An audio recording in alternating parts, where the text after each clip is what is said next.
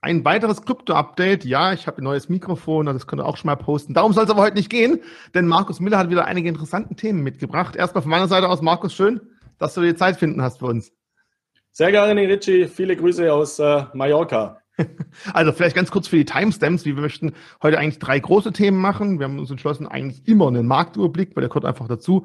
Da hat Markus mal mitgebracht, wie man sich gerade als Neueinsteiger für manchen Themen, die einfach mega toll klingen und super interessant und mit einer riesen Rendite, einfach welche Fragen sich selber stellen sollte, bevor man manchen Dingen hinterherläuft, die vielleicht im Nachhinein doch nicht ganz so gut waren, wie sie eigentlich klingen. Zum Zweiten wollen wir auf so ein Thema, ja, Kryptoassets-Verbot droht in Europa. Vielleicht habt ihr denn die Überschrift im Manager-Magazin gelesen. Was ist damit passiert oder was meint man genau damit? Was ist davon betroffen? Wie sieht Markus die ganze Situation? Und am Schluss wollen wir ein bisschen darauf eingehen, wie eigentlich Preise an Kryptobörsen oder an Börsen allgemein zustande kommen. Denn viele kennen es sicherlich. Ich kaufe es zur einen, verkaufe zur anderen Seite. Und vielleicht haben sich die eine oder andere schon die Frage gestellt, warum ist da ein Unterschied? Wie funktioniert das? Wer verdient daran? Auch darauf werden wir eingehen. Aber erstmal genug von mir. Markus, leg los. Marktüberblick, Marktentwicklung. Was war in den letzten Wochen los? Ja, also gehen wir mal in medias res. Ich glaube, relativ kurz nach der Ausstrahlung unseres letzten Krypto-Updates haben wir einen massiven Einbruch gesehen an den Kryptomärkten. Der ging diesmal nicht primär vom Bitcoin aus, sondern von Ethereum, eben durch diesen ganzen DeFi-Hype, also DeFi-Hype, diese dezentralen Finanzanwendungen, die ja einen gigantischen Boom in diesem Jahr erlebt haben. Dann gab es da einige Vorfälle, es wurden massiv Gelder auch abgezogen, darunter hat natürlich allen voran der Ethereum-Kurs auch massiv gelitten und die ganzen Altcoins sind in diesem Zusammenhang auch mal wieder gefallen. Ich würde jetzt nicht mal von einem Zusammenbruch sprechen. Ich habe dann auch geschrieben, in der Ruhe liegt die Kraft, wie immer. Das ist eine ganz normale Entwicklung an den Kryptomärkten, die gehört auch dazu. Die bietet für mich immer mehr Chancen wie Risiken, weil ich eben von der Zukunft der Kryptomärkte, allen voran von Bitcoin, Ethereum, überzeugt bin und vor allem auch von den Anwendungen, die hinter diesen Coins stehen. Ja, und in der vergangenen Woche haben wir jetzt auch schon wieder eine relativ deutliche Erholung gesehen. Mittlerweile sind auf CoinMarketCap.com über 7.000 Kryptowährungen gelistet. Der Bitcoin hat eine Marktkapitalisierung aktuell von rund 200 Milliarden US-Dollar. Und um auch hier mal kurz eine Relation zu geben, wie wenig das eigentlich ist. Wir hatten vor wenigen Tagen mal bei der Tesla-Aktie einen Kurssturz an einem Tag, an dem eine Marktkapitalisierung von 80 Milliarden US-Dollar vernichtet wurde. Also bei einer einzelnen Aktie, Tesla, 80 Milliarden. Der gesamte Bitcoin hat derzeit eine Marktkapitalisierung von lediglich 200 Milliarden US-Dollar. Also das gibt die Bewertungsparameter auch mal ganz schön wieder.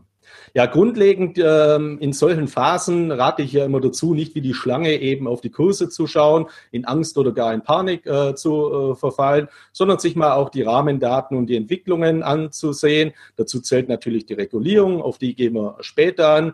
Oder auch interessante Studien, wie zum Beispiel von Glassnode. Also Glassnode ist so ein Blockchain-Analyst, der immer sehr, sehr interessante Fakten auswertet, weil das Tolle ist natürlich, in der Blockchain ist alles nachvollziehbar und alles dokumentiert. Und das kann man deswegen natürlich auch sehr, sehr gut auswerten. Und da sind eben ganz andere Zahlen dabei, nämlich es gibt mittlerweile 3,1 Millionen Bitcoin-Wallets, die eben mindestens 0,1 Bitcoin oder mehr beinhalten. Und die sind im Zuge des letzten Kursrückganges weiter angestiegen auf ein neues Rekordhoch. Das heißt, wir haben neue Investoren, neue User, neue Anwender, die eben auch jetzt diese Phase genutzt haben, um in die Kryptomärkte einzusteigen, erste Positionen auch wieder aufzubauen. Und das ist eben auch ein ganz positiver Effekt. Bei Ethereum ist es so, da haben die großen Wale, das gibt es bei Ethereum eben auch,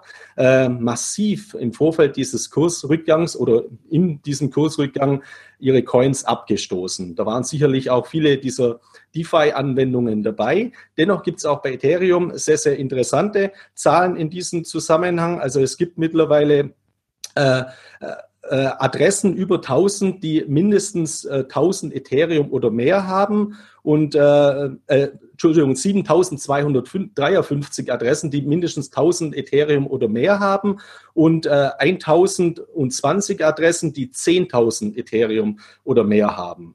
Und auch diese Gesamtadressen von Ethereum sind auf 46.810.000 mittlerweile angestiegen. Das heißt, auch in diesem Zusammenbruch, oder Zusammenbruch will ich es nicht nennen, in diesen deutlichen Kurskorrektur bei Ethereum, haben viele neue Investoren eben Ethereum-Wallets eröffnet und auch erste Positionen im Bereich Ethereum erworben. Und deswegen nach wie vor meine Meinung, wir müssen mit diesen großen Kursschwankungen leben, die wir von konventionellen Börsen eben in dieser Form überhaupt nicht kennen. Das gehört ganz normal dazu. Darauf muss man sich vor allem emotional einstellen und diese Schwächephasen einfach immer nutzen, um nachzukaufen oder neue Positionen auch aufzubauen. Und meine Empfehlung ganz grundlegend, an der hat sich auch nichts geändert, gerade bei den großen Coins mit Bitcoin einfach zu hodeln, also zu halten, diese langfristig zu sehen und wirklich auf Sicht mehrerer Jahre als digitales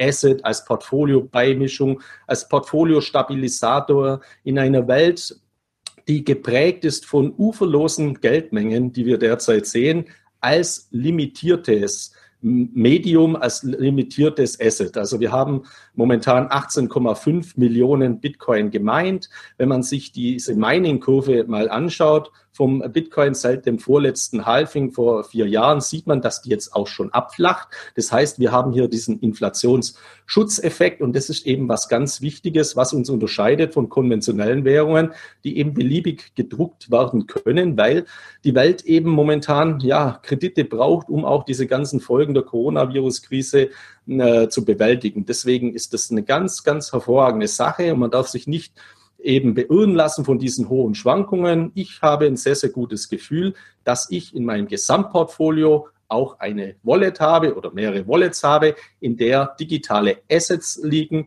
die dezentralisiert sind, also die keiner Zentralinstanz unterliegen und mit denen ich relativ unabhängig agieren kann. Meine Frage, du hast gerade gesagt, wir sind begrenzt bei Bitcoin.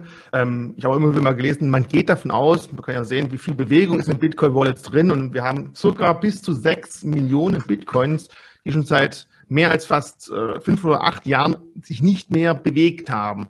Das ist mal einfach deine persönliche Meinung, wir haben das vorher abgestimmt, aber glaubst du, die sind wirklich größtenteils verloren oder tun die genau das, was du gerade empfohlen hast, die hodeln einfach und warten, wobei ich halt sagen muss, wenn jemand vor 5, 6, 7 Jahren Bitcoins in diesen Summen gekauft hat, man stößt gar nichts davon ab, dann sind es echt ziemlich coole Schweine, muss ich sagen, weil es ja schon immense Steigerungen der Zeit hat.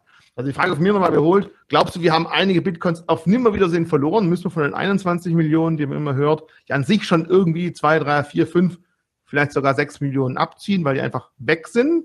Oder glaubst du, ein Teil davon ist schon noch erreichbar, ein kleinerer Teil vielleicht aber auch nicht mehr?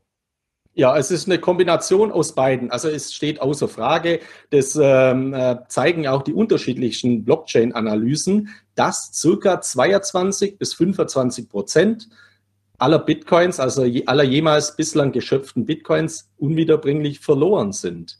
Entweder, weil natürlich die Private Keys in diesen Zeiten, als der Bitcoin überhaupt nichts wert war, verloren gegangen sind, auf irgendwelchen Festplatten liegen, oder weil natürlich auch die Vererbungsthematik damals überhaupt nicht beachtet wurde ist. Also, dass eben Menschen, die damals Bitcoin gemeint haben, mittlerweile verstorben sind und man kommt gar nicht mehr an diese Bitcoins heran. Also auch beim Fall Satoshi Nakamoto in seiner Wallet, wo man jetzt zuordnen kann zwischen 600.000 bis 1 Million Bitcoin, die da noch liegen und seit damals nie bewegt worden sind.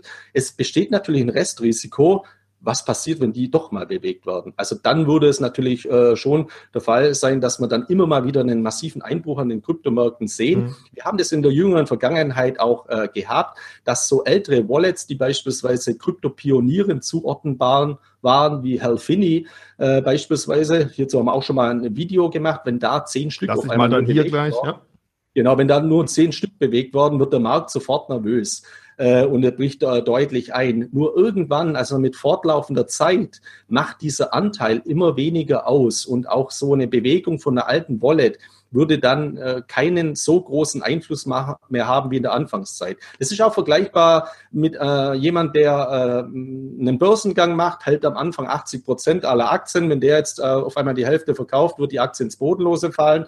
Hat er später wie Bill Gates oder Steve Jobs oder Jeff Bezos, wie sie alle heißen, eben nur noch einen moderaten Anteil an der Firma, dann hat es nicht mehr ganz so gravierende Auswirkungen. Also zu deiner Frage ganz konkret zu beantworten, ich glaube, dass bis zu einem rund ein Viertel aller jemals gemeinten Bitcoins wirklich in der Tat unwiederbringlich verloren sind. Und das ist verknappt natürlich auch die Angebotsmenge. Wir gehen nachher nochmal auf die Preisbildung ein. Das heißt, die Angebotsmenge des Bitcoin liegt eben irgendwann nicht bei 21 Millionen, sondern 21 Millionen minus X der einigen Millionen Coins, die unwiederbringlich verloren sind. Und das macht natürlich den Rest aller Coins umso wertvoller. Und die Schlussfolgerung für jeden Privatanleger, für jeden Kryptoinvestor lautet auch, achtet auf eure Private Keys, achtet darauf, wo ihr eure Kryptocoins verwahrt, auf welchen Börsen sind die zumindest solide. Und die Ultima Ratio in diesem Bereich ist eben Vires in Numeris, also not your coins, not your keys, not your Bitcoin, not your keys, not your Cryptocoins, also den Private Key in der eigenen Hand zu haben oder zumindest die Möglichkeit zu haben, von einer Crypto Exchange auf eine Wallet die Coins, also den Private Key zu ziehen. Ich weiß, jetzt kommt wieder jemand, also nicht den Private Key zieht man rüber, man bekommt auf der Wallet dann einen neuen Private Key. Den hat man in der eigenen Hand, beispielsweise auf einer Hardware-Wallet wie dem Ledger, wo man den dort natürlich nicht sieht und hat eben die Hoheit über seine eigenen Coins. Ganz, ganz wichtiger Aspekt. Vielleicht, gerade haben wir ja gesagt, Grenze erreicht, Bitcoin bei 21 Millionen, Ethereum hat so eine Grenze ja nicht, bei Ethereum haben wir aber auch ganz andere Anwendungsbeispiele als nur aktuell mit Bitcoin eine Wertaufbewahrung. Da kommen wir vielleicht auch noch mal ein bisschen dazu, was eigentlich beim Ethereum so ein Preistreiber ist und was mit diesem Gas, mit diesem Treibstoff da eigentlich so passiert. Aber erstmal habe ich auch angekündigt, du hast ein paar Beispiele mitgebracht, was man gerade als Einsteiger zweimal nachschauen sollte, bevor man drauf wirklich einsteigt. Ja, genau. Da habe ich mal 3 mitgebracht, die mir in letzter Zeit stark auffallen und zu denen ich enorm viele Fragen bekommen habe. Ich möchte mal einsteigen mit sogenannten Arbitrage-Systemen. Also viele Krypto-Investoren oder viele Investoren im Allgemeinen ist die ganze Thematik natürlich nach wie vor zu komplex. Und die sagen, gibt es nicht irgendwo ein System, wo ich 10.000 Euro hinüberweise und dann geht es eben automatisch, ohne dass ich da was machen muss. Also dieses Roboter-Trading oder Arbitrage. Und da gibt es jetzt in letzter Zeit verstärkt so Arbitrage-Systeme. Arbitrage bedeutet, man nutzt Handelsunterschiede eines gleichen Assets an unterschiedlichen Börsen oder Märkten aus. Das heißt, in früheren Zeiten beispielsweise, man konnte eine Aktie in New York günstiger kaufen und dann in Frankfurt teurer verkaufen und hat somit einen Gewinn gemacht. Heute gibt es da sehr viele Bots, also Handelsroboter, die diese Arbitrage oder diese Preisunterschiede in Millisekunden ausnützen und ganz, ganz geringe Gewinne erwirtschaften. Das funktioniert auch an großvolumigen Märkten, aber natürlich immer schwerer und die Margen werden immer geringer. Im Kryptosegment ist es einfach so, ich bin fest davon überzeugt, dass aufgrund der geringen Voluminas, wir haben es ja gerade gesehen, also eine Tesla fällt am Tag ungefähr die Hälfte, was der Bitcoin wert ist. Da sind diese Möglichkeiten überhaupt nicht vorhanden, um großvolumig, also mit großen Handelssystemen derartige Arbitrage-Geschäfte durchzuführen. Deswegen glaube ich oder bin ich fest davon überzeugt, dass alle Arbitrage-Kryptohandelssysteme, die angeboten werden, im besten Fall relativ ineffizient und somit nachhaltig unprofitabel sind für Anleger und im schlechtesten Fall leider eben ein Scam, also ein Betrugssystem. Und derzeit ist es mir eben aufgefallen, aufgrund von vielen, vielen Zuschriften, die ich bekommen habe, dass hier ein Anbieter am Markt ist, der eben sehr viele Banner schaltet, also ein Arbitrage-Handelssystemanbieter, ich möchte jetzt auch keinen Namen nennen, der auch auf sehr renommierten Krypto-Webseiten Anzeigen schaltet und interessanterweise gibt es da auch positive Berichte. Ich habe mir das natürlich alles mal angeschaut und man muss jetzt eben als Investor immer schauen, ist dieser positive Bericht, der da auch auf einer renommierten Internetseite für Kryptowährungen steht, wirklich ein redaktioneller Artikel von einem Journalisten, von einem Redakteur, der das unabhängig geschrieben hat, oder ist es eine Werbeanzeige? Und wenn man das eben anschaut auf allen Portalen, die ich jetzt mal angeschaut habe, da sind viele große Portale in Deutschland dabei, dann sind die Berichte alles sogenannte Advertorials, oder Press-Releases. Das heißt, das sind bezahlte Anzeigen. Die sind teilweise auch so gekennzeichnet. Bei manchen Portalen sind sie nicht ordnungsgemäß gekennzeichnet. Also das ist einfach Werbung. Das ist keine Empfehlung. Und genauso ist es eben auch mit den ganzen Werbebannern. Also dieser Arbitrage-Anbieter wirbt mit Renditen zwischen 10,8 bis 45% im Jahr. Ich meine, das nachhaltig zu erwirtschaften im Jahr ist natürlich schon eine Herausforderung in so kleinen und ineffizienten Märkten, die keine Voluminas dahinter haben. Also hier bitte einfach Augen offen halten. Das muss jetzt auch gar nicht heißen, dass dieser Anbieter unseriös agiert, aber es ist halt Werbung. Es ist einfach Werbung und es sind keine redaktionellen Artikel. Und das ist eben was ganz Wichtiges. Wenn man auf eine Anzeige klickt, ist es Werbung. Und auch das Beispiel CoinMarketCap.com. In der Vergangenheit gab es zahlreiche Werbebanner auf CoinMarketCap.com zu ICOs, die sich später als Scam herausgestellt haben. Da kann jetzt natürlich CoinMarketCap.com nichts dafür. Die kann ja nicht jeden Werbebanner da ins Detail analysieren, sondern es sind einfach Werbebanner. Und das muss eben bewusst sein, auf was agiere ich, auf einen Artikel von einem Redakteur, der zumindest sich Gedanken gemacht haben sollte und das Ganze analysiert hat, oder rein auf eine Werbeanzeige. Also das ist mal der Tipp 1, ganz, ganz wichtig in diesem Zusammenhang. Ja, und dann ist mir auch was aufgefallen, wo man jetzt vielleicht im ersten Moment sagt, ja mein Gott, wie kann man denn so unintelligent sein, auf sowas hereinzufallen? Das ist dieser alte Trick. Ich habe heute dazu einen Blog geschrieben. Überweisen Sie mir oder übertragen Sie mir 0,5 Bitcoin und Sie bekommen einen Bitcoin zurück.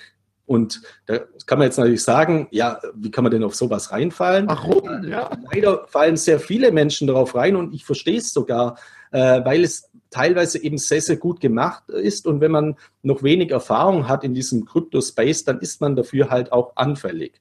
Also ein Auslöser war jetzt zum Beispiel im Juli 2020, ganz aktuell, ein Hack von Twitter. Das heißt, es wurden Twitter-Accounts von prominenten Personen wie beispielsweise Elon Musk oder Barack Obama gehackt. Und dann wurden dort diese Tweets abgesetzt. Also überweisen Sie 0,5 Bitcoin und Sie erhalten 1,5 Bitcoin zurück. Und wenn sowas natürlich Elon Musk twittert, ja, dann fallen natürlich relativ viele Menschen darauf rein, wenn vielleicht auch nur mit kleinen Summen. Aber in diesem Zusammenhang sind 118.000 US-Dollar in Bitcoin gestohlen worden, veruntreut worden. Und die Kryptobörsen, bei denen die Wallets dann teilweise unterhalten wurden, die haben dann sofort eingegriffen und diese auf eine sogenannte Blacklist gesetzt. Dadurch wurden 1.100 weitere Fälle verhindert.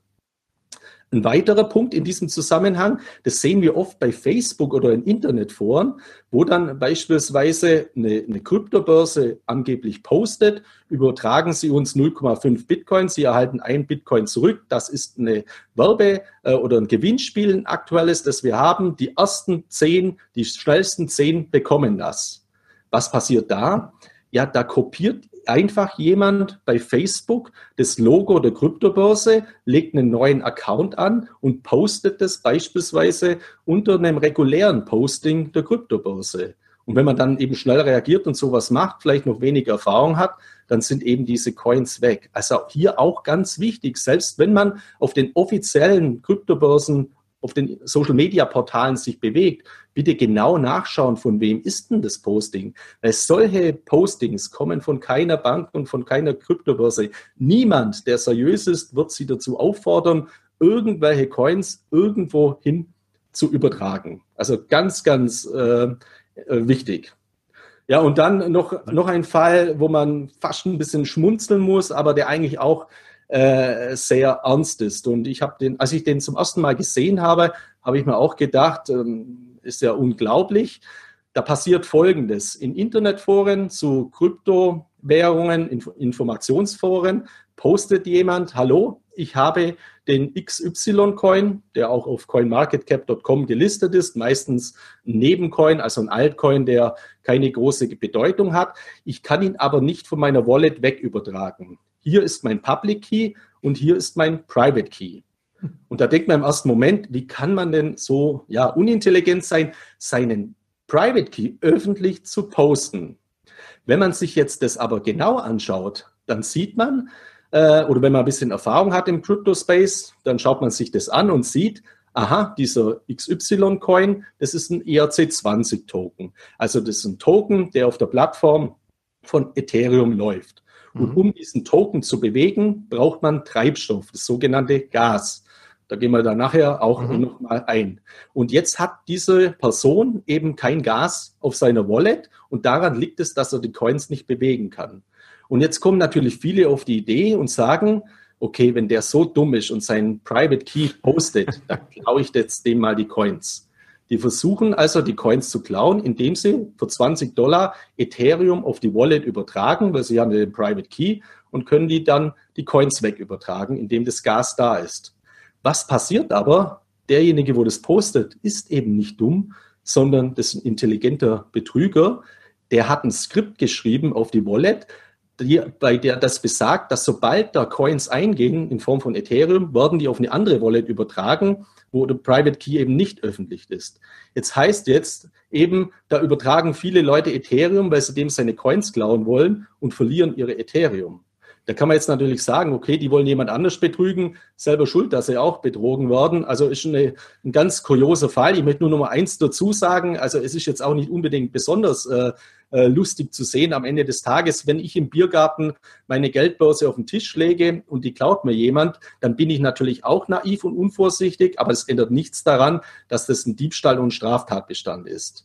Aber was ich in erster Linie damit sagen möchte, fallen Sie bitte auch nicht auf Menschen rein, die auf den ersten Blick ganz so tun, als wären sie Anfänger, weil das kann auch ein Lockmittel sein, um Sie zu irgendeiner Hilfsdienstleistung zu bewegen. Sie freuen sich dann, dass Sie jemand, der Krypto-Anfänger ist, weiterhelfen können und auf einmal werden Sie betrogen. Also auch das kann eben ein Lockmittel sein. Ich bin so ein großer Columbo-Fan, also die Älteren unter uns, diese Serie. Columbo war immer so ein Polizist, der ganz unscheinbar gewirkt hat, immer sehr dumm gewirkt hat. Nee, der war hochintelligent, der hat nur so getan. Und das ist eben auch ein Trick, den in diesem Crypto-Space sehr, sehr viele ausnutzen. Und generell gilt eben niemals irgendwelche Private Keys irgendwo posten, irgendwo auch per E-Mail senden und so weiter.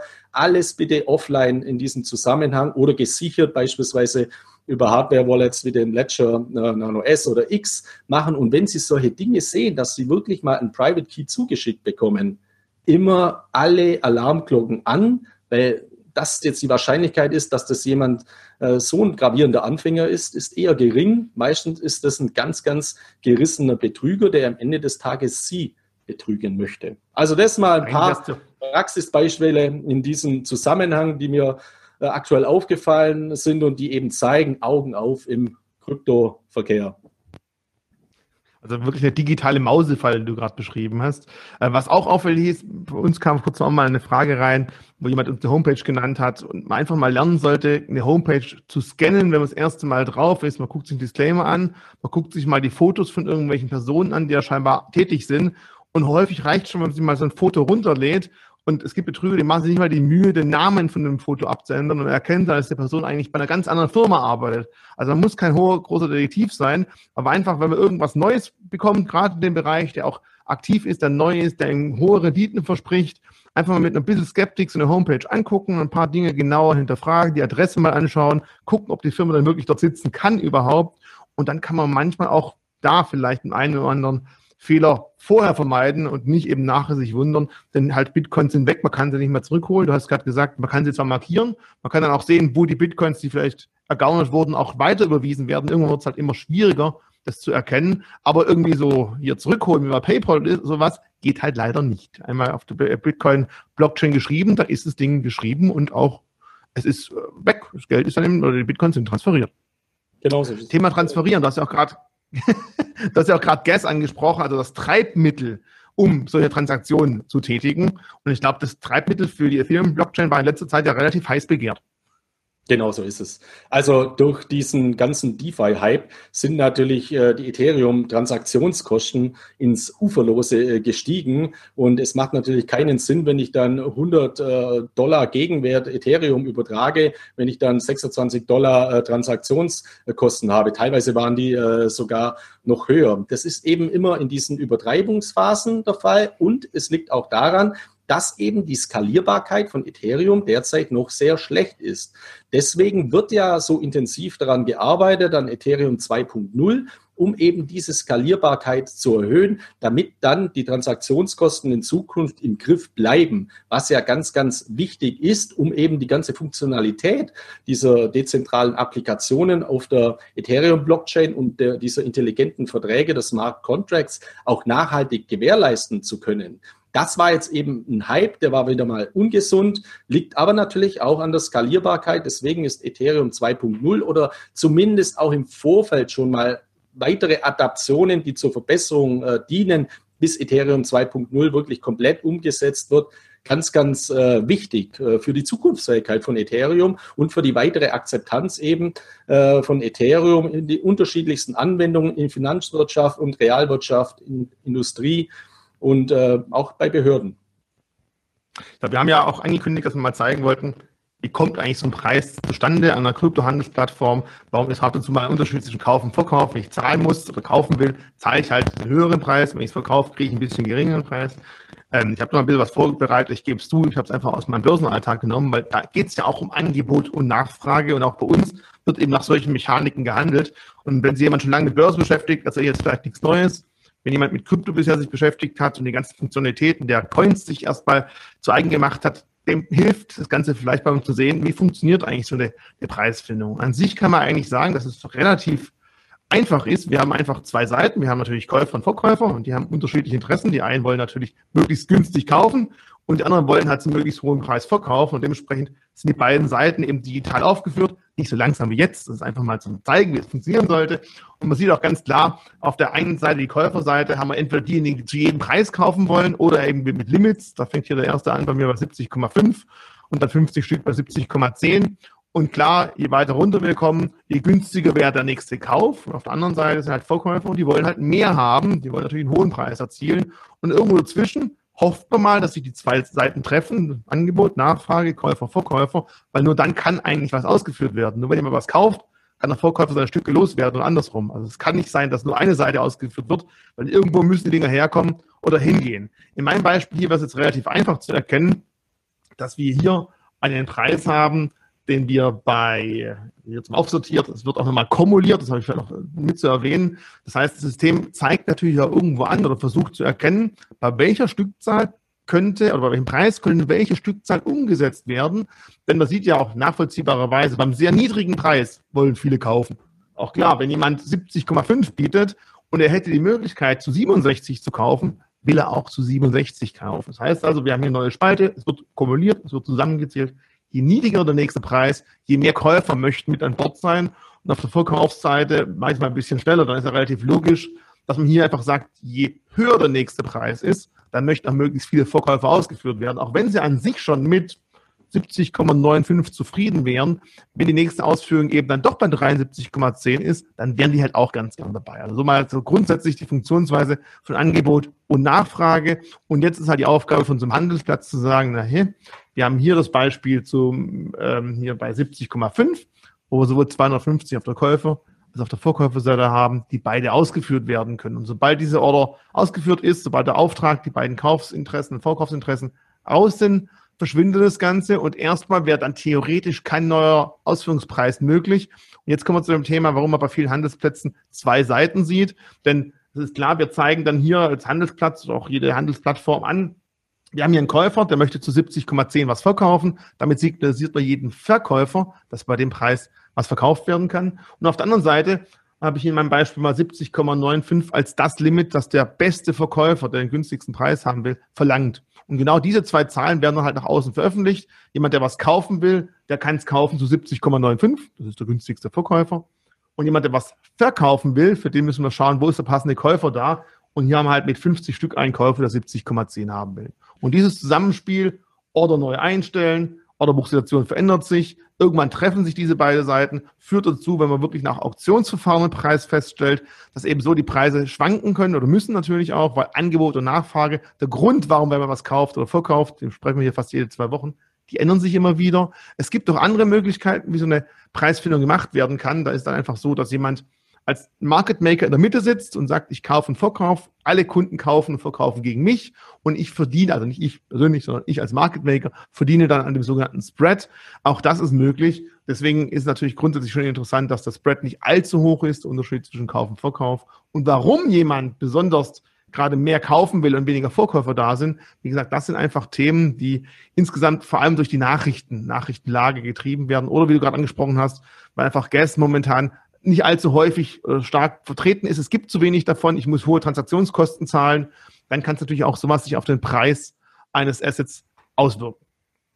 Genau. Also ich bekomme die Frage ja relativ oft. So deine Ausführungen kann ich oder muss ich gar nichts mehr hinzufügen. Grundsätzlich gilt, genau diese Parameter, die du jetzt beschrieben hast, kann man auch auf Kryptobörsen übertragen. Es gilt Angebot und Nachfrage. Es gibt natürlich gravierende Ausnahmen. Ich weiß noch, im Jahr 2017, da habe ich Ethereum auch schon lange gehabt. Da ist damals irgendwie der Kurs von $320 auf $12 eingebrochen und hat sich danach wieder bei 240 eingependelt. Sowas ist an regulierten Märkten natürlich nicht möglich in der Form, weil da gibt es Handelsunterbrechungen und so weiter. Das gibt es natürlich. Also diese Schutzmechanismen, in Anführungszeichen, diese zentralistischen Eingriffe, die gibt es jetzt an Kryptobörsen nicht in dieser Form, sondern es wird einfach der Preis gebildet aus Angebot und Nachfrage.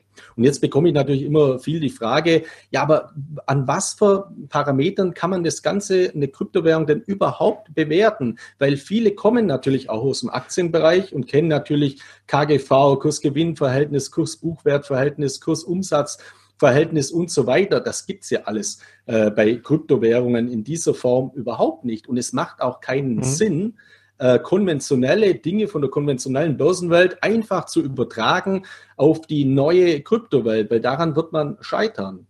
Und ich empfehle dann den Menschen immer, das kommt auch ganz gut an, der Vergleich jetzt mit einer Aktie passt einfach nicht. Es passt eher der Vergleich mit Öl oder mit Gas. Also ich meine jetzt mit Rohöl oder mit Erdgas. Weil eine Kryptowährung ist ein Treibstoff, der eine Blockchain betreibt. Also so wie Gas irgendein Schiff betreibt oder Öl, also Kerosin ein Flugzeug betreibt, so betreibt Ether als Gas von Ethereum beispielsweise die Blockchain von Ethereum. Und das gibt es auch andere Kryptowährungen, also das chinesische Ethereum beispielsweise, Neo, hat eine eigene Kryptowährung, die hat ihren Namen, der heißt Gas. Also das ist wieder der Treibstoff für die Blockchain eben von Neo. Und das kann man jetzt übertragen auf all diese Utility-Coins, die auch auf der Blockchain laufen. Und jetzt kommt eben dazu, warum hat denn Tesla die Bewertung, die sie derzeit haben? Da braucht man ja auch nicht mit konventionellen Dingen kommen, wie beispielsweise KGV, weil da wird man so eine Aktie nie kaufen. Und ich weiß noch, vor 20 Jahren oder so, da war Amazon neu am Markt und total überbewertet, immer überbewertet, weil alle Börsenanalysten natürlich die alten Parameter hergenommen haben für eine neue Welt. Und wenn man das gemacht hat, dann hat man nie eine Apple gekauft, dann hat man nie eine Google oder eine Alphabet gekauft, dann hat man nie eine Amazon gekauft, sondern man muss eben hier neue Maßstäbe an den Tag legen, die auch nicht quantitativ zu fassen sind in vielen Fällen, sondern von der Fantasie leben. Und die Fantasie meine ich jetzt nicht Raten mit Zahlen, sondern man muss sich Märkte anschauen. Was haben Märkte für Potenzial? Und zwar Digitalmärkte. Und zu diesen Digitalmärkten zählt eben die Artificial Intelligence, das Internet of Things, also das IoT, dann eben die Cybersecurity, dann eben auch die ganzen Blockchain-Anwendungen, dann die Fintech-Thematik und vor allem natürlich auch die ganzen Cloud-Anwendungen. Und da kann man natürlich Milliarden Summen errechnen bzw. herauslesen aus den unterschiedlichsten Analystenberichten, die Märkte, Zukunftsmärkte in der digitalen Welt analysieren. Und jetzt ist es eben so, damit sich Kryptowährungen durchsetzen, müssen sie Anwendungen finden. Das heißt, sie müssen auch in der Finanzwirtschaft, in der Realwirtschaft angewendet werden, wie beispielsweise Ethereum, dass die Republik Österreich eine Bundesanleihe über die Ethereum-Blockchain emittiert oder dass diese digitalen Verträge von Ethereum auch bei großen Handelskonzernen wie Amazon oder in der Industrie Anwendungen finden. Oder unser Beispiel IOTA, dass eben IOTA als innovative Kryptowährung auch im Industriebereich verstärkt Anwendungen findet. Und aus diesen Adaptionen wird dann eben dieses Gas wertvoller, also dieser Treibstoff, weil er genutzt wird. Und dadurch würden auch Kryptowährungen sich durchsetzen und eben auch in ihren Kursen steigen. Und das ist eben die Spekulation, die derzeit auch immer wieder geführt wird mit Kryptowährungen, weil mit konventionellen Bewertungsmaßstäben darf man ja überhaupt nichts kaufen. Und deswegen kommt ja auch immer diese Kritik am Bitcoin, ja, das ist ja nur irgendwas im Computer. Hier kommt eben eine weitere Komponente hinzu. Nein, das sind eben nicht nur Bits und Bytes in Computern, sondern wir müssen uns bewusst werden, dass Algorithmen unser Leben bestimmen und dass Algorithmen Werte sind, nämlich Digital Assets, also digitale Vermögenswerte. Unser ganzes Leben wird von Algorithmen bestimmt mittlerweile. Und diese Algorithmen werden in der digitalisierenden Welt, die wir haben, noch viel stärker unser Leben bestimmen. Und da kommen wieder Risiken aus, wie Cybersecurity. Also, dass eben das Ganze abgewickelt werden muss und sicher sein muss. Und abgewickelt, sicher abwickeln, lässt sich das eben über die Verschlüsselung, über kryptografische Schlüssel, über die Blockchain. Und dadurch werden diese Anwendungen sich durchsetzen. Da bin ich fest davon überzeugt. Ich kann natürlich aber auch nicht vorhersagen, welche Anwendungen, welche Funktionalitäten, welche Adaptionen, welche DApps sich durchsetzen werden. Deswegen macht es Sinn, zumindest in die führenden, also den Bitcoin immer als Basisinvestment zu nehmen und in die führenden Kryptocoins zu investieren und auch breit zu diversifizieren. Ich sage mal zumindest mal in die 20 führenden und dann kann man sich ja noch bestimmte Use Cases anschauen, also Anwendungsfälle, weil ich finde, die Kryptowährung Nummer 873 auf CoinMarketCap.com hat einen ganz interessanten Ansatz, könnte vielleicht unter die Top 100 kommen, dann kaufe ich die eben auch noch. Also das ist eben das Selektionsmedium für die Auswahl von Kryptowährungen und das ist auch die Grundlage eben für die Preisfindung, Angebot und Nachfrage plus die Spekulation auf den Erfolg der Anwendungen und Funktionen in der Zukunft. Zwei Dinge, was ich ganz wichtig finde. Einmal, du hast ganz klar angesprochen, das finde ich auch wichtig, dass man wie beim Aktienmarkt, also im Kryptomarkt sehen kann, bitte nicht sagen, ich habe Bitcoin, Ethereum verstanden, jetzt kann ich alles kaufen. Man muss gucken, was für mögliche Anwendungsbeispiele kann es geben oder ist es wieder eine Kopie zum 5. Mal und kein Mensch braucht den Coin. Der zweite Punkt, den ich jetzt einfach mal ich höre das erste Mal, was du sprichst, du sagst, Ethereum ist ein Treibstoff, du vergleichst mit Gas, mit Öl, da würde ich jetzt ganz klar sagen, ja, aber wenn mit Gas oder mit Öl ein Flugzeug oder ein Schiff angetrieben wird, dann ist es ja nachher weg. Ethereum als Treibstoff für die Blockchain verschwindet ja erstmal nicht. Das ist vielleicht auch so ein Punkt, wo man sagen muss, ist der Vergleich dann wirklich doch so gut oder wie kann man den Leuten dann dieses Kriterium oder dieses Argument etwas entkräften?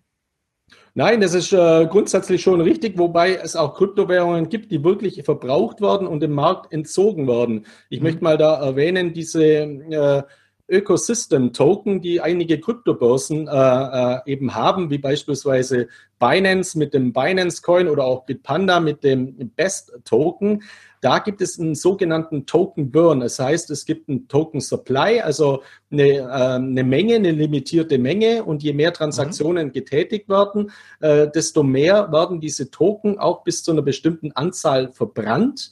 Also wirklich vernichtet, so wie der Treibstoff auch im Flugzeug verbraucht, vernichtet wird und der wird somit eben dem Markt entzogen. Der Unterschied ist eben natürlich der, Öl kann weiterhin gefördert werden, wenn diese Angebotsmenge bei der Kryptowährung nicht mehr da ist, dann nicht. Wobei man da natürlich auch sagen kann, jedes Gut auf unserer Erde ist natürlich limitiert, also jeder Rohstoff in diesem Zusammenhang, mit Ausnahme der nachwachsenden Rohstoffe natürlich, aber jeder fossile Rohstoff ist eben somit auch natürlich limitiert und genauso sind eben zahlreiche Kryptowährungen auch limitiert, eben algorithmisch beziehungsweise mathematisch limitiert. Mir ist schon klar, man kann jetzt diese Vergleiche mit Gas aus dem Flugzeug oder Öl nicht genau mit Kryptowährungen vergleichen oder verbietet sich sogar. Mir ist es nur wichtig, den Leuten mal ein bisschen mehr Kalkulationsbasis zu geben, mit was man es damit überhaupt zu tun hat. Also man zockt hier nicht mit irgendwelchen Bits und Bytes oder Zahlen wie so eine Wette im Internet, ohne dass irgendwas dahinter steht, sondern dahinter befinden sich Algorithmen. Die Algorithmen sind Werte, die wichtig sind für Anwendungen. Wenn sich die Anwendungen durchsetzen und genutzt werden und in die Breite getragen werden, Stichwort Mass Adoption, also Massenadaption, ja, dann haben Kryptowährungen oder spezielle, die diese Funktionen erfüllen und genutzt werden, eine ganz, ganz eben eine große Zukunft. Und wie wir es vorher auch schon gesagt haben, ja, auch Bitcoins werden vernichtet. wenn der Private Key weg ist, dann sind sie eben auch vernichtet und werden tendenziell immer weniger. Wobei jetzt natürlich in den letzten Jahren weit weniger Bitcoins mehr verloren gehen, als natürlich in der Pionierphase der ersten Jahre, wo man ja nur im Jahr 2010 eben für 30.000 Bitcoin gerade mal 2 Pizzen bekommen hat. Da geht man natürlich laxer mit dem Bitcoin um, wie jetzt, wenn man einen Bitcoin kauft und der ist $11.000 wert. Okay, wir haben ja am Anfang schon mehrere Punkte besprochen, die wir heute durchgehen wollen. Mir fällt gerade auf, wir haben Punkt 2 und 3 verdreht, ist aber auch nicht schlimm, wir haben ja die Timestamps. Denn was gerade durch die Medien so ein bisschen geht, ist ja so eine Schlagzeile, die da aussagt, Kryptoassets, Kryptowährung, droht Verbot in Europa. Und gerade jemand, der sich halt nicht ganz so thematisch stark damit beschäftigt, der kann da durchaus hellhörig werden. Oder gerade Kritiker können natürlich sagen, habe ich doch schon immer gewusst, das muss alles verboten werden.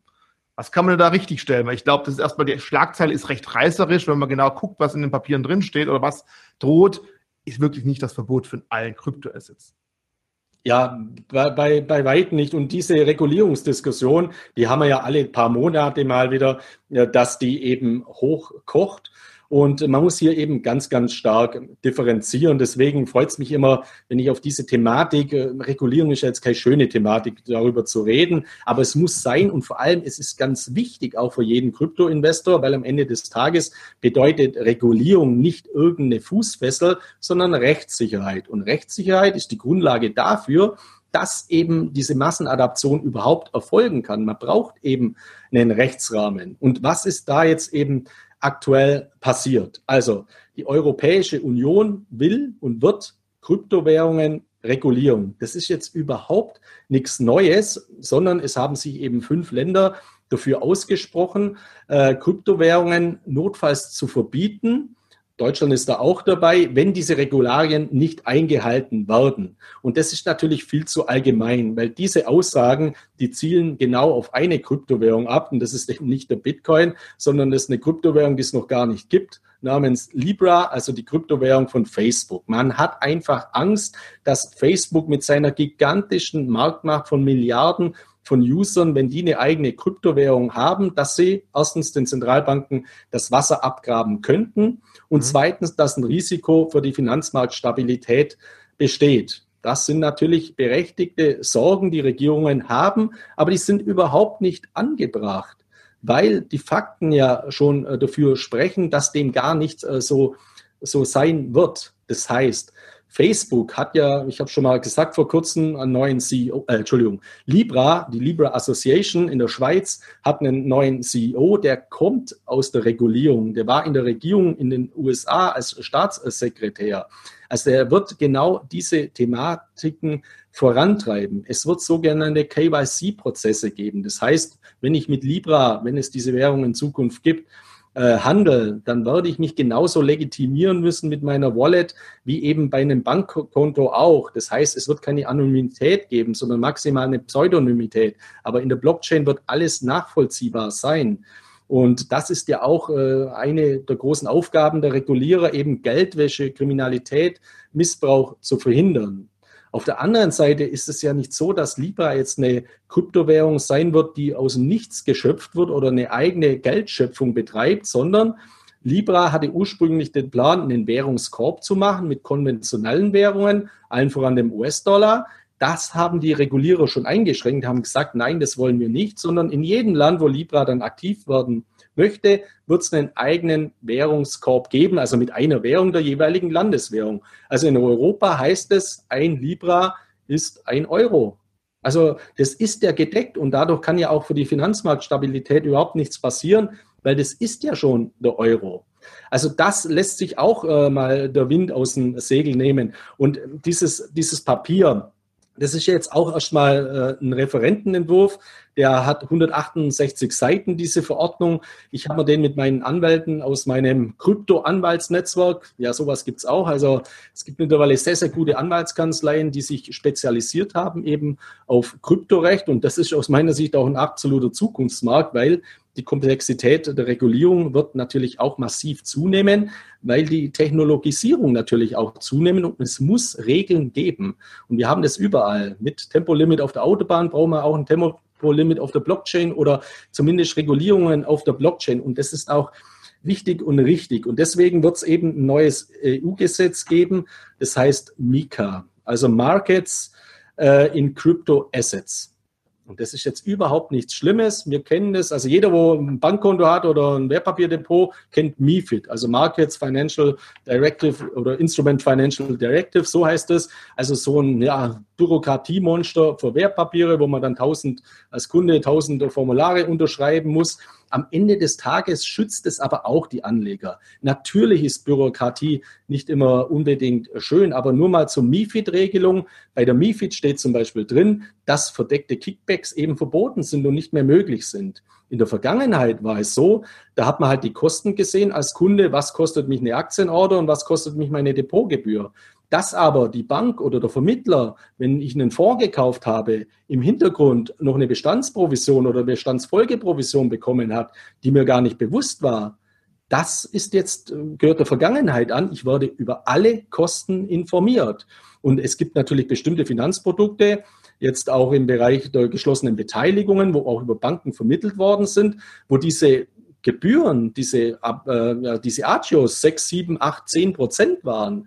Und im Endeffekt hätten viele Anleger solche Produkte gar nicht gewusst, wenn sie gewusst hätten, dass die Bank da 10% verdient. Deswegen ist das was ganz, ganz Wichtiges. Und genau das ist ja auch in diesem Kommissionspapier. Da stehen solche Dinge drin, dass zum Beispiel Kryptoanbieter IT-Sicherheitsvorkehrungen haben müssen, dass sie eben bestimmte Dinge, gewährleisten müssen zum Schutz der Kunden. Heute kann ja jeder im Prinzip irgendeine Krypto-Exchange aufmachen und irgendwas rumhandeln und auf einmal geht das ganze Ding vor die Wand. Nein, man braucht eben Lizenzen und Deutschland hat das ja schon geschaffen, eben indem eben Kryptowährungen anerkannt sind, auch seitens der BaFin. In Europa haben wir das Kryptoverwahrgesetz. Man braucht eben eine Lizenz, um eben eine Kryptobörse oder auch einen Kryptogeldautomaten, gehen wir nachher mal noch kurz drauf ein, zu betreiben. Und ich empfinde das als wichtig und richtig.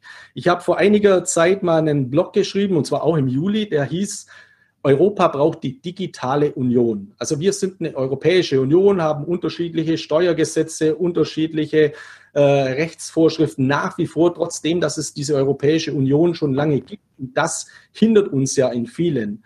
Und wir brauchen einheitliche Gesetze, um in diesem Sandwich zwischen den USA und China als Digitalstandort überhaupt nur einigermaßen wirtschaftlich wettbewerbsfähig zu sein. Und dieses neue Gesetz namens MiCA, das ist die Basis dafür, dass Europa hier einheitlich agiert, dass ein Anleger dann eben auch die Sicherheit hat, wenn ich bei irgendeinem Anbieter jetzt mich betätigen will, kann ich nachfragen, ja, hat er eine Lizenz? Oder hat er keine Lizenz? Wenn ich dann auch ohne Lizenz was mache, bin ich im Endeffekt selber schuld, wenn nachher mein Geld weg ist. Aber ich kann eben mich auf Leitplanken verlassen, die mir der Gesetzgeber vorgibt. Und deswegen beurteile ich insgesamt dieses neue MiCA-Gesetz, also diese EU-Kommissionsverordnung für Kryptowährungen, als ganz, ganz wichtig und richtig. Da wird jetzt natürlich auch noch Lobbyarbeit betrieben. Also manche Dinge werden natürlich junge Startups und auch junge Fintechs zu stark knebeln. Und es kann ja auch nicht der Sinn sein, dass man diese junge Wirtschaft gleich mal sofort abwirkt. Man hat früher immer das mal gesagt, warum wäre Microsoft oder Steve Jobs, also Apple in Deutschland, nicht erfolgreich gewesen, weil sie keine Gewerbezulassung für die Garage erhalten hätten. Also das ist ja auch so ein Bürokratismus. Das heißt, man muss jungen Unternehmen Luft zum Atmen lassen und die vielleicht nicht ganz so stark regulieren wie jetzt Facebook und Libra mit einer gigantischen Usermasse und mit einer gigantischen Marktmacht. Und genau das steht auch in diesem Gesetz drin. Und dass man sich jetzt eben herauspickt, mit Libra, sollte jemand das nicht so machen, dann wird es verboten und dann draußen eine Schlagzeile macht, Kryptoverbot in Europa, Fragezeichen. Mein Gott, das sind halt die Medien. Man arbeitet halt auch mit reißerischen Schlagzeilen. Das ist durchaus verständlich, aber es ist überhaupt kein Grund zur Sorge. Ich finde diesen Regulierungsentwurf sehr, sehr gut. Damit wieder mal zu dir, Ritchie. Zum Thema reißerische Medienüberschriften.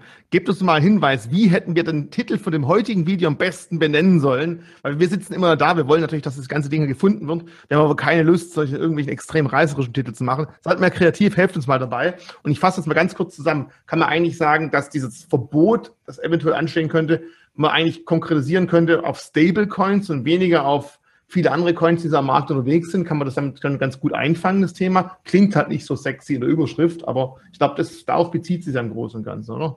Nein, überhaupt nicht. Natürlich, mit dieser Aussage ist Libra gemeint, also Stablecoins gemeint. Zum Beispiel Security-Token fallen gar nicht drunter, weil die ja durch die MIFID wieder gedeckt werden als Wertpapiere. Auch dieses neue Gesetz zu digitalen Wertpapieren, das ist nur ein Gesetz, also nur in Anführungszeichen, um eben analoge Wertpapiere zu digitalisieren. Das sind alles andere Hausnummern. Was schon drunter fällt, sind eben Utility-Token und Utility-Coins, also wie Ethereum beispielsweise und somit eben ganz, ganz viele Kryptowährungen. Aber da steht nichts drin von Verbot. Und am Ende des Tages ist doch jede Regulierung und jedes neue Gesetz auch mit einem Verbot verbunden, sollte es jemand überhaupt nicht einhalten. Also wenn ich jetzt jeden Tag auf der Autobahn 250 fahre oder irgendwie durch die Stadt, ja, dann werde ich irgendwann mal eben auch keinen Führerschein mehr haben und mir wird verboten, ein Auto zu fahren. Und das gibt es in jedem Segment.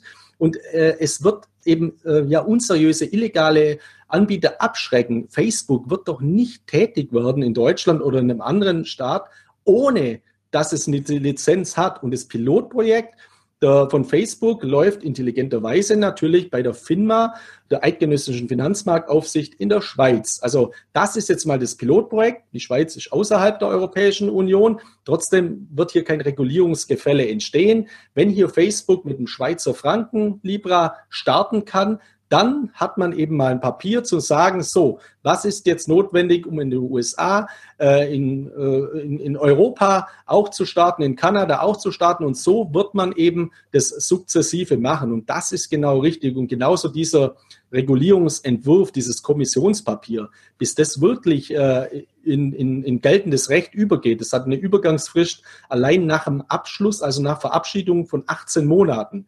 Also bis das jetzt mal zum Gesetz wird, werden einige Monate vergehen, wenn nicht Jahre. Und dann gibt es nochmal eine Übergangsfrist von 18 Monaten. Also wir reden hier von der Umsetzung von 2-3 Jahren aus meiner Sicht realistisch. Und bis dahin wird natürlich noch sehr viel Wasser den Neckar runterfließen. Es werden sehr viele Veränderungen geben. Es werden auch Lobbyverbände, eben die Fintechs zum Beispiel, die Jungunternehmen sagen können, das möchten wir ein bisschen abgemildert haben. Ansonsten erwürgt ihr uns und wir verlagern vielleicht unseren Standort aus Europa, aus der EU heraus nach Amerika. Das kann ja auch nicht der Sinn sein. Wir müssen ja konkurrieren mit Silicon Valley und mit den ganzen asiatischen Destinationen, mit den aufstrebenden Digitaldestinationen. Deswegen also ganz, ganz positiv. Ja, und zum Abschluss vielleicht noch mein Regulierungsthema zum Thema Krypto-Geldautomaten. Kannst du übertreiben, glaube ich, ja. Genau, da gibt es ja auch ein Neues von der BaFin. Also ich muss jetzt mal die Regulierung loben. Ich finde, das finde ich sehr, sehr gut. Bei der BaFin läuft einiges ganz, ganz hervorragend. Aber jetzt haben sie zum Beispiel mal ein bisschen übertrieben, um das mal salopp zu formulieren, bei den Krypto-Geldautomaten. Also, es gibt weltweit derzeit ca. 10.000 Krypto-Geldautomaten. Da stehen ca. 8.000 allein in den USA. Und die BaFin hat in Deutschland eben Krypto-Geldautomaten verboten, wenn sie keine Lizenz haben. Also, auf Deutsch heißt es, natürlich sind Kryptogeldautomaten in Deutschland nicht verboten, sondern zulässig, aber man braucht eben eine BaFin-Lizenz. Derjenige, der einen Kryptogeldautomaten betreibt und diese nicht hat, der hat eben mit Verwaltungsmaßnahmen der BaFin zu rechnen. Das gab es jetzt bei einem Anbieter, der heißt Shitcoin Club. Da hat man eben die Geldautomaten versiegelt und somit eben praktisch eine Sanktion getroffen. Dadurch ist die Anzahl der Kryptogeldautomaten in Deutschland jetzt gefallen auf nur noch derzeit 27 Stück. Und jetzt hat die BaFin eine neue Meldung eben herausgegeben in der Rubrik unerlaubte Geschäfte. Und da steht jetzt drin, dass auch die Immobilienbesitzer, die also ihre Immobilie praktisch vermieten, für jemanden, der dort einen Kryptogeldautomaten betreibt, der Stromanbieter oder der Internetprovider, der die Internetleitung zur Verfügung stellt, mit Verwaltungsmaßnahmen der BaFin zu rechnen hat. Und hier habe ich eben einen Artikel geschrieben zum Thema BaFin bei Wirecard nicht zuständig, bei der Tankstelle schon. Also man muss sich jetzt mal in der Praxis wirklich anschauen. Die Geldautomaten, die Krypto-Geldautomaten in Deutschland, die stehen in Sportzentren, in Cafés, in Spielcasinos, an Tankstellen und in Kiosken. Wenn ich jetzt eine Immobilie habe und vermiete meine Immobilie an einen Kioskbetreiber und der stellt da einen Geldautomaten rein, dann soll ich dafür haftbar sein. Das ist natürlich komplett absurd. Und auf der einen Seite hatten wir den Fall mit Wirecard, da sagt die BaFin, ja Moment, wir waren ja nur für die Wirecard Bank zuständig als Aufsichtsbehörde, nicht für die Wirecard AG. Also für die Tankstelle jetzt ist man zuständig, für die Wirecard AG war man nicht zuständig. Also das ist jetzt eben was ich nicht zu hoch hängen würde. Ich finde, diese Meldung war einfach komplett übertrieben. Aber die BaFin will jetzt eben aus zwei Gründen Stärke zeigen. Erstens, sie hat eben das Reputationsproblem mit der Wirecard-Affäre. Und zweitens, sie will ein klares Signal an alle Kryptobetreiber oder Kryptodienstleister setzen. Keine Dienstleistungen aus Deutschland heraus, kein Vertrieb ohne BaFin-Lizenz. Und das ist ganz klar. Und auch noch was dazu, das Automatenthema wird sich sowieso erledigen. Also das ist ja ein totales Nebenthema. Das ist auch ein typisches Phänomen aus Deutschland. Also wir haben Fahrkartenautomaten, da gibt es einen Schlitz für Münzen, für Geldscheine, für die Wireless-Card, für die Pay-Karte, dann noch was zum Eingeben. In anderen Ländern ist der Automat, da hält man das Smartphone hin, da macht es Piep und die Fahrkarte ist digital gekauft.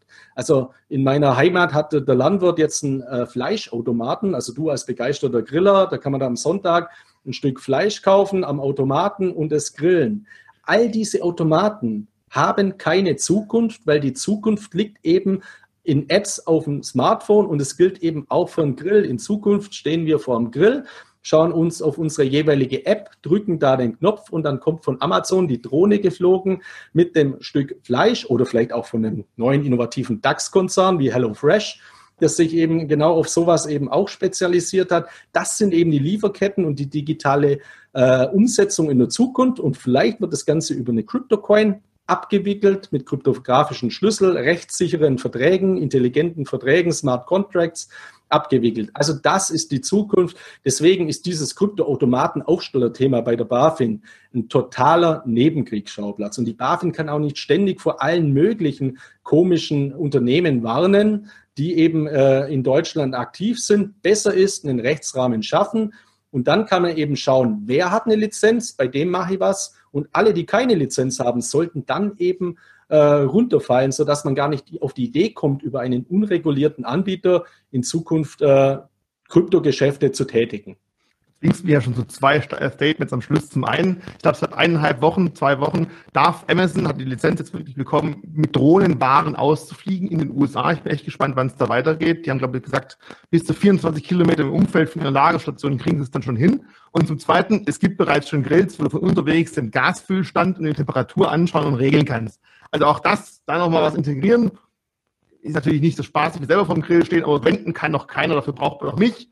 Oder auch dich. Aber in dem Sinne würde ich mal sagen, allen vielen Dank, die bis zum Schluss durchgeguckt haben. Ich habe jetzt nie auf die Uhr geschaut. Ich glaube, das war echt eine der längsten Versionen. Aber ich denke mal, die Themen waren so vielfältig, dass es darüss gerechtfertigt ist, dass ich auch mal fast, darf ich gar nicht sagen, eine Stunde hinzusetzen.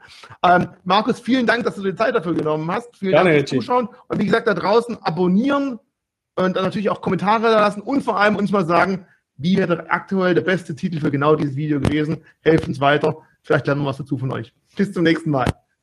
Von mir auch viele Grüße. Tschüss aus Mallorca.